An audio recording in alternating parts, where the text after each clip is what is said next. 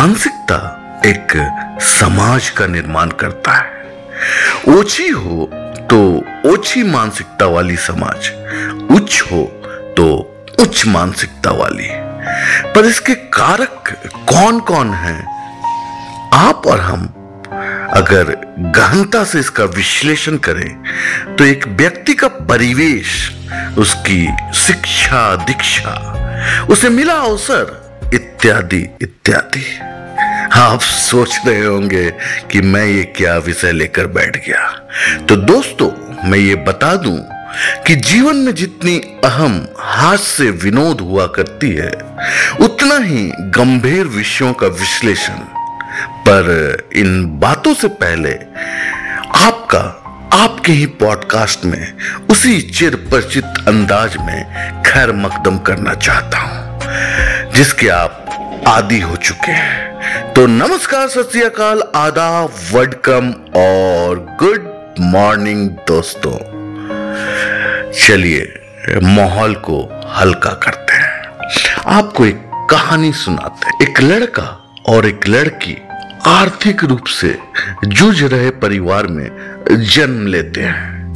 जिस परिवेश में उनका लालन पालन होता है, वहाँ कलेक्टर डिप्टी कलेक्टर और वर्दी का रुतबा है। दोनों की आँखों में स्वप्न पलते हैं कि बड़े होकर वो भी उन पदों को सुशोभित करेंगे। समय का पहिया घूमता है। लड़का मुश्किल से सरकारी नौकरी में चपरासी की पद को सुशोभित कर पाता है। और लड़की लड़की होने के कारण जल्दी ही ब्याह कर उस लड़के की पत्नी बन जाती है। शादी के बाद भी लड़की के मन में अपने स्वप्न को पाने की ख्वाहिश रहती है। और पति और ससुराल की रजामंदी से अपना पढ़ाई जारी रखती है। और एक दिन वो प्रदेश प्रशासनिक सेवा के परीक्षा में उत्तीर्ण हो जाती है। घर में खुशियों का माहौल है। पर यही खुशियों में आग तब लग जाती है जब लड़की अपने पति से अलग होने की चाहत रखती है और किसी दूसरे व्यक्ति से शादी की ख्वाहिश रखती है।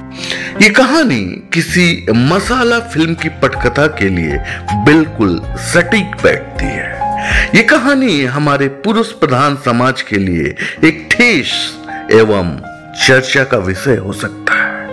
ये कहानी किसी भी समाचार पत्र के लिए एक आकर्षक एवं समाज को जो एक टैग के साथ प्रस्तुत करने का रोचक विषय हो सकता है। पर यह कहानी केवल कहानी नहीं है, बल्कि उत्तर प्रदेश की एक जीवंत घटना है।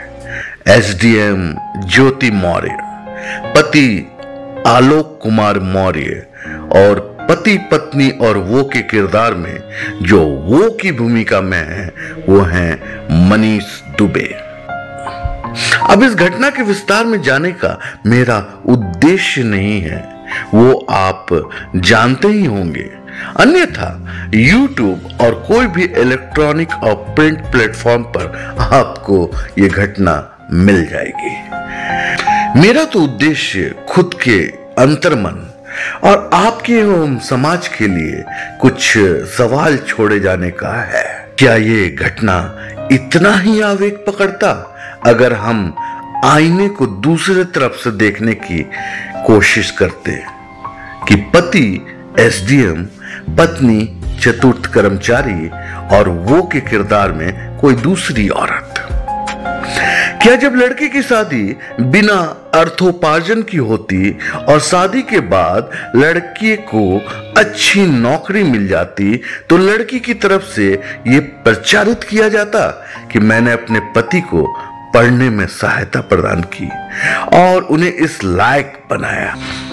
जैसे कि आलोक कुमार मौर्य कर रहे हैं।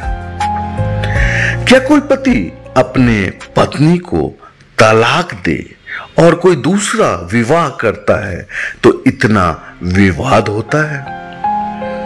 क्या हमारे पुरुष प्रधान समाज को औरत का आगे निकल जाना और अपने इच्छा से जीने की कल्पना मात्र से ही सामाजिक चरित्र का विघटन लगता है, या बर्दाश्त नहीं कर पाना? सोचिएगा ज़रूर, उत्तर आपके अंतर मन से ही निकलेगा। फिर मिलेंगे किसी और जीवंत घटना के साथ, शेरो शायरी के साथ। तब तक के लिए खुदा हाफिज। नमस्कार। बबा